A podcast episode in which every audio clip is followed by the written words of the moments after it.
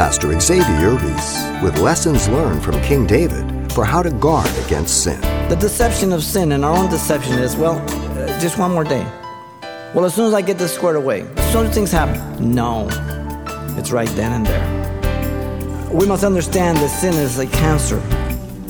It will not go away if you ignore it. It is all malignant, resulting in death. Romans six twenty-three, the wages of sin is death.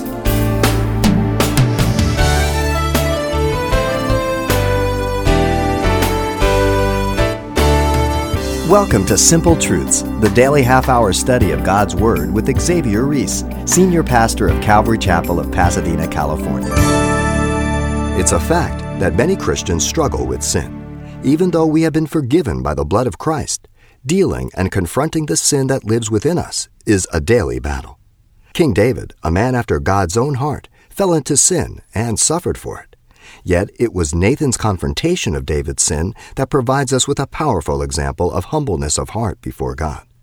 Pastor Xavier continues our series in the book of Second Samuel with some simple truths of guarding our lives against sin. Let's listen.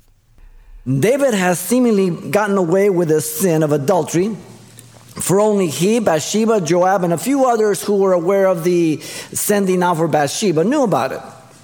And David has passed himself off as presenting himself as very gracious, kind, and benevolent by having taken this pregnant woman, the wife of Uriah, a glorious, heroic warrior who has died for the nation, and he's going to take her as his wife and raise his child, while in reality, he has conducted himself treacherously and ruthlessly in the entire matter. In fact, the close of chapter eleven is a thing that we should always focus on. But the thing that David had done displeased the Lord Yahweh. This was the closing statement regarding the events. Too often, we are concerned with what man says rather than what God says. This is where we go wrong. If you're living before this world to please men, or you're living by the standards and the morals and the ethics of this world, you're out to lunch. You're missing the mark. It is God and His Word. And sadly, too many people think they're on their way to heaven and they're on their way to hell. Self-deception is the worst form of deception, and God was going to send here the prophet Nathan to confront David regarding the sin of adultery, as well as the sins that followed to cover up that very act. I pray that as we study this section, that God would deal with each of us regarding confronting our own sin right away. Confronting a believer if they have been in sin or are in sin, and to warn us to, from thinking that we can get away with sin. I mean, God has gone out of His way to record this for all generations. How would you like God to record one of your big mistakes for all to learn from? Let's not waste them. Let me read here verse one through fourteen. Then the Lord sent Nathan to David, and he came to him, and he said to him, "There were two men in the city, one rich, the other one poor. The rich man had exceedingly many flocks and herds, but the poor man had nothing except a little ewe lamb, which he had brought up and nourished, and it grew uh, up together with him and with his children. It ate at his own food and drank with his own cup and lay in his bosom, and it was like a daughter to him.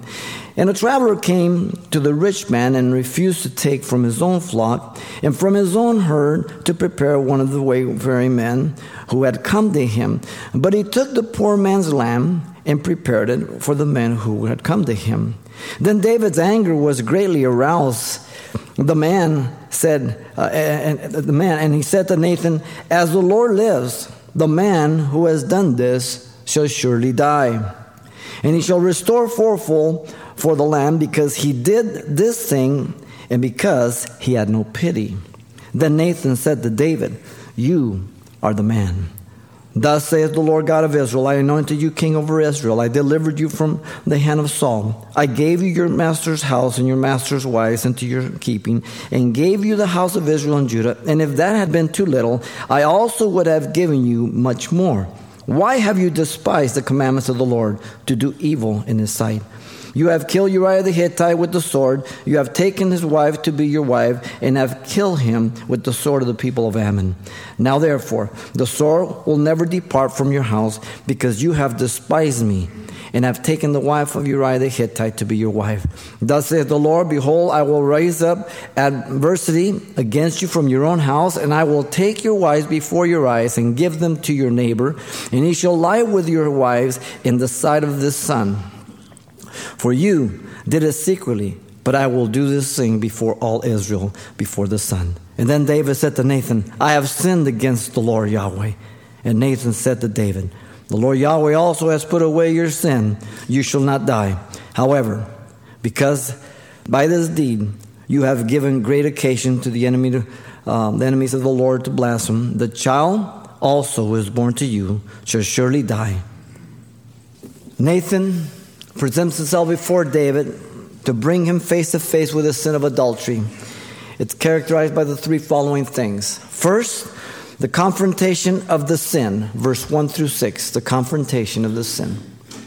Secondly, you have the accusation of various sins in verse seven through nine. And then thirdly, we have the adjudication for sins, the consequences. They're going to be laid out. Let's begin here. The confrontation of the sin, one through seven. Notice verse one through four. The Lord sent Nathan unto David. The Lord is the one calling David to account through Nathan the prophet. Good friends. Ironically, the word sent was repeated over and over again in the previous chapter as David sent, sent, sent. He sent for Bathsheba. He sent Uriah to, to die. And all of a sudden now God sends his prophet. Nathan had been used of God to speak to David on many other occasions. He was his friend, his counselor, his confidant. This was not an easy task for uh, Nathan here. If you've ever had to confront a friend who's in sin, it's difficult, especially when if they refuse to acknowledge it, if they refuse to repent, the destruction, the turmoil that goes on. But you must confront. You cannot turn a deaf ear. You cannot turn your back if you're a Christian, if you love them. You will confront them. Notice at the end of verse one on down, the confrontation was delivered in a parabolic form with all the accurate facts and information revealed by God. God doesn't need witnesses. God doesn't need to, to receive information from any of us, okay? He knows exactly. Nathan didn't know anything. He gives it all to him. The story is an accurate picture of David's sin. Notice in verse one at the end there, the two men, rich and the other poor, represent David and Uriah. The rich man David had many flocks, herds, meaning wise, while the poor man Uriah had nothing but one little lamb that he loved with great affection, Bathsheba. The rich man in verse four, having visiting travelers, refused to take one of his own flock, but he took the little lamb of the poor man. The abuse of power and pain afflicted is accurate. But as you're going to notice, as Nathan here is declaring this, David is totally oblivious. He has deceived himself thinking that he's gotten away with it. He's calloused his mind and conscience to God. The rich man David took authority over the wife of another, you see. The poor man, Uriah, suffered the loss of Bathsheba's loyalty and faithfulness as a wife, even though he never knew it. It doesn't matter. She knew it. David knew it. God knew it, most important. The little lamb Bathsheba was destroyed. She witnessed the death of her husband and the destruction of a king and the death of her son. A pretty high price to pay for give yourself a few hours, a few weeks, a few months of pleasure. The time factor is clear. It is prior to the ninth month for the birth of the child. As you know, in Corinthians, Corinthians, First Corinthians five five, there was this young man that was sleeping with his stepmother. And uh, Paul tells the Corinthians to confront him. They were just letting him fellowship like nothing else. Now, we're not here. We're not here to chase you around and find out what you're doing or, you know, and, you know, interrogate you. No. If you come here, I take you at your word. That you're a Christian, you're walking with God, you want to please him. But when information comes to us, we may confront you. We're to do it in the right way, and we're going to go through that. But if we're willfully living in sin, then we're hindering the body of Christ, and certainly we can't just shut our eyes to it, right? Your coming here says that you submit yourself to the lordship of Christ and the word of God. Not to us. We can't force you to repent, but we can't ask you not to fellowship if you refuse to repent. And that's the biblical right, you understand? Now, nobody wants to do that today. Everybody's become a panty waist today. Non-judgmental. That's not loving. It's the most loving thing you can do. The most unloving thing you can do is to not confront when people are in sin. They're destroying their lives and the lives of others. Look at five and six. The response of David is was instant. Don't miss it. David's anger, he can hear this thing, and you know he's like a volcano. It's, it's, it's growing and growing and growing till just he hears the last of it. And he's greatly aroused against the man. And the ugliness of the sin that is his caused the truth that he knew to inflame him. He says, this is selfish. But he didn't see himself in this. You see what I mean? The man David did not see himself at this point. Sin deceives us, and we deceive ourselves. Notice the oath of David was, as the Lord Yahweh lives, the Lord, the man who has done this shall surely die. Literally, is a son of death. Wow. My sin always looks uglier on someone else. I mean, if I fail, I, I can understand it. But you, you're a dog. You understand? That's the problem with being sinners. We're very partial to ourselves. My judgment is much harsher on others for failing. Give me the potential of being a hypocrite. My judgment is self-condemning. If I'm judging others for what I'm doing myself. Look at verse six. The judgment of David is insightful. The restoration was to be fourfold, according to the law, Exodus twenty-two one. He knew the law. He's a judge. He knows the law. Deuteronomy seventeen, the king was to make a copy of the law, copy it himself, read it, that he not go to the left, the right, not exalt himself up against his brethren. That was his responsibility as king. That means that he knew what he had done was wrong. The reason was because of his sin, and he had no pity. Pity is mercy, which is given to one who cannot help himself.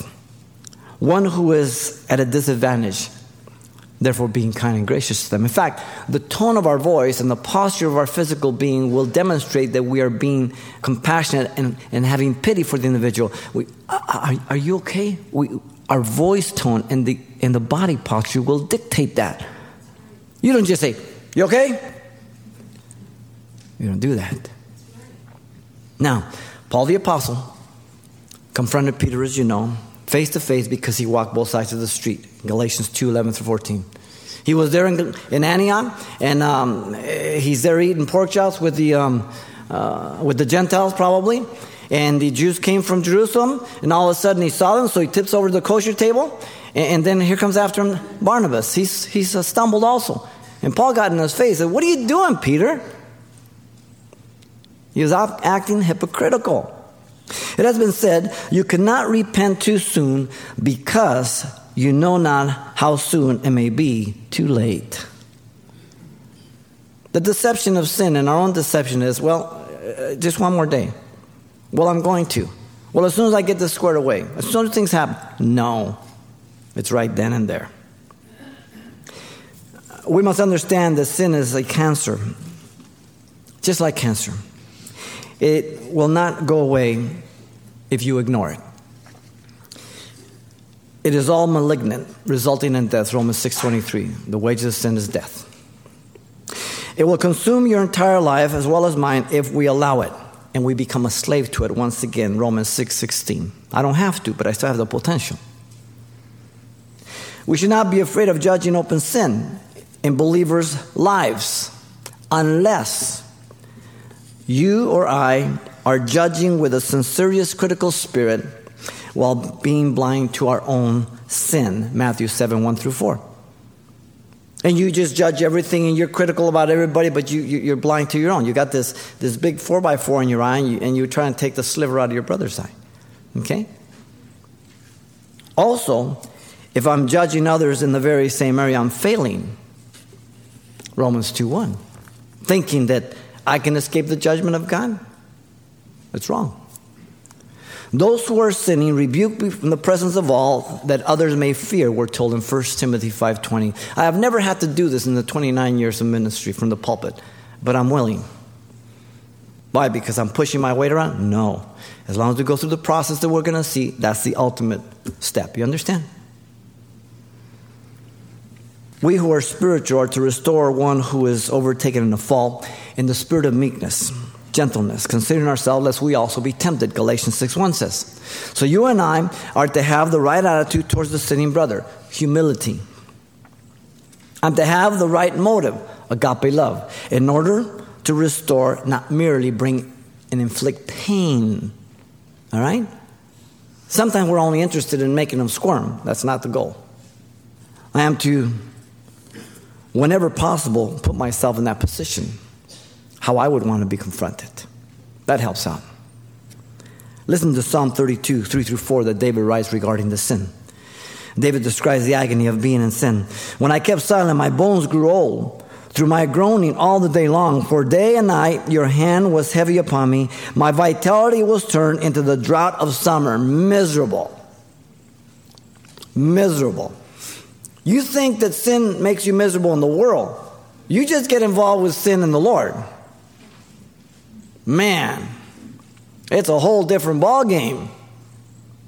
You used to be dead. Now you're alive. If you pinch a, a cadaver in the morgue, they don't say ouch. But if you pinch someone who's alive, you're going to hear them yell.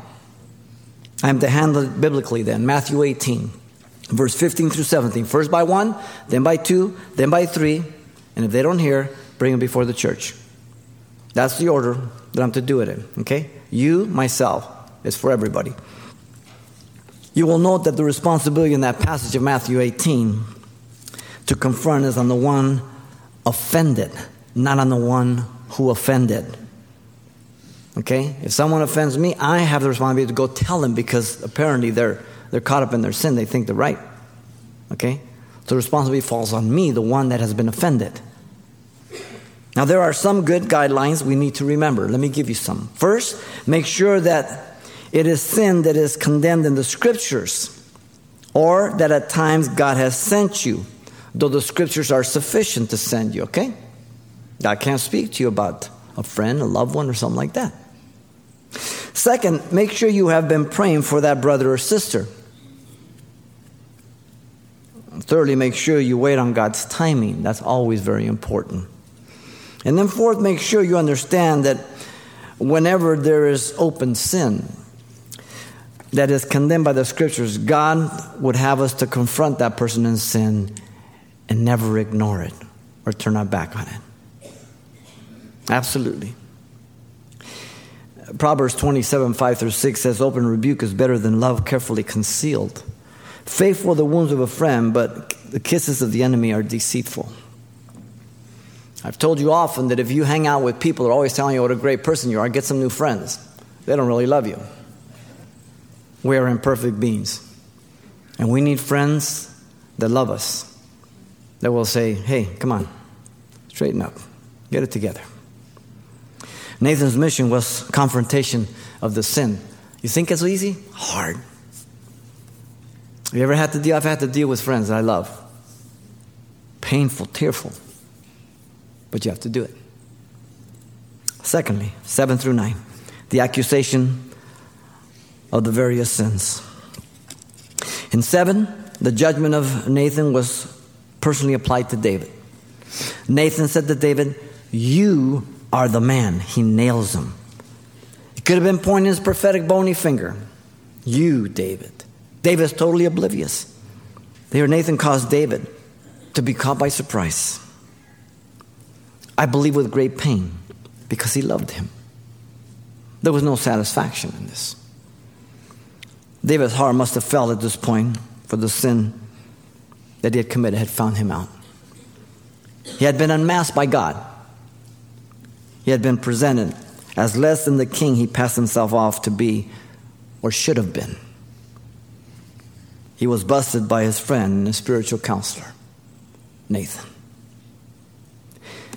David never knew what was taking place until the truth was applied to him until he was confronted. This is so important. This process is so important. Notice at the end of seven and in verse eight, now the past blessings of God were recounted to David, because this makes him fall into greater guilt.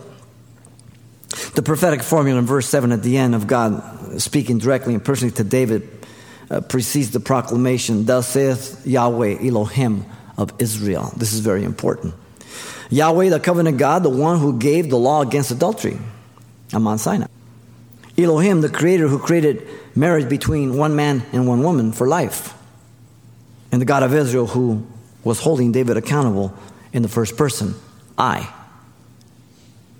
This is not about man. This is about God and David. Notice, God had chosen David. I anointed you king over Israel by the hand of Samuel, as you remember, as God's representative in First Samuel sixteen thirteen. But God was still the true king. This is what David forgot. Whenever you and I are put in a position of authority and power, we think that pretty soon, you know, we're, we're humble and all that, but everybody begins well. It's as you travel down the line, you forget who put you there and who you owe that to. And all of a sudden, people start abusing their power. Also, God had protected David. He reminds him, I delivered you from the hand of Saul when he attempted to kill him with the lance over and over again, remember? When Saul sent men to take David and kill him in his very house, and he escaped through the window, last time that Michael saw him. And when Saul pursued David, attempting to kill him throughout the period of time that he was running from Saul. Then God said he had prospered David. I gave you your master's house and your master's wives into your keeping. All that pertained to Saul. You remember when he gave Mephibosheth all of Saul's property in Second Samuel nine, nine through eleven? He gave it back to Mephibosheth. Saul had a wife, Ahinoam, one wife, and one concubine, Rizah. In First Samuel twenty-five forty-three and in Second Samuel three seven, we don't have any, any record that he took them unto himself as a wife. But here the intent is that he had authority over everything of Saul's, okay? And so God reminds him, I did this, I did that, I did this, David. And then in verse eight there, God had promoted David. I gave you the house of Israel and Judah. Judah was first in Second Samuel two four, and Israel was second in Second Samuel five three. The united monarchy under David, God did it. And then God says these incredible words. Listen carefully. God had the ability to provide more for David if he would have wanted it. And if that had been too little, I also would have given you much more. Wow. It's like someone having enough money in the bank to buy whatever they want, and yet they go to some store and steal t-shirts. Why would you do that? And there are nutty people like that. Wasn't it Winona? Yeah. Yeah. Oops. David lost sight of his privilege. David lost sight of his blessings. But the heart of it is this. David lost sight of, listen, contentment. You, wherever you live, we're all different. Some of us have more money than others. Some of us have different cars. Listen, when you lose contentment wherever you live, and you live according to where you're at, and you lose contentment, you are dead. To those much is given, much is required. Pastor Xavier Reese shows us how being content with what we have can become a powerful guard in our lives against sin. And you can find this program online to hear any part you may have missed. Just browse for today's date in the radio listings link at calvary chapel pasadena dot com. But we're only partway through this message drawn from Second Samuel chapter twelve. And if your schedule will permit you to tune in next time for the conclusion, as always, you can pick up a copy of this message on C D for only four dollars. And the title you want to ask for is simply, Nathan Confronts David's Sin. Once again, the title to ask for is, Nathan Confronts David's Sin. Or simply mention today's date. You can request your copy by writing, Simple Truths, twenty-two hundred East Colorado Boulevard, Pasadena, California, nine one one zero seven. Or to make your request by phone, call eight hundred nine two six one four eight five. Again, that's eight hundred, nine two six, one four eight five. Or the address once again is Simple Truths, twenty-two hundred East Colorado Boulevard, Pasadena, California, nine one one zero seven. And thanks for mentioning the call letters of this station when you get in touch. This helps us track the effectiveness of this ministry in your area. And then join us for more Simple Truths next time with Pastor Xavier Reese.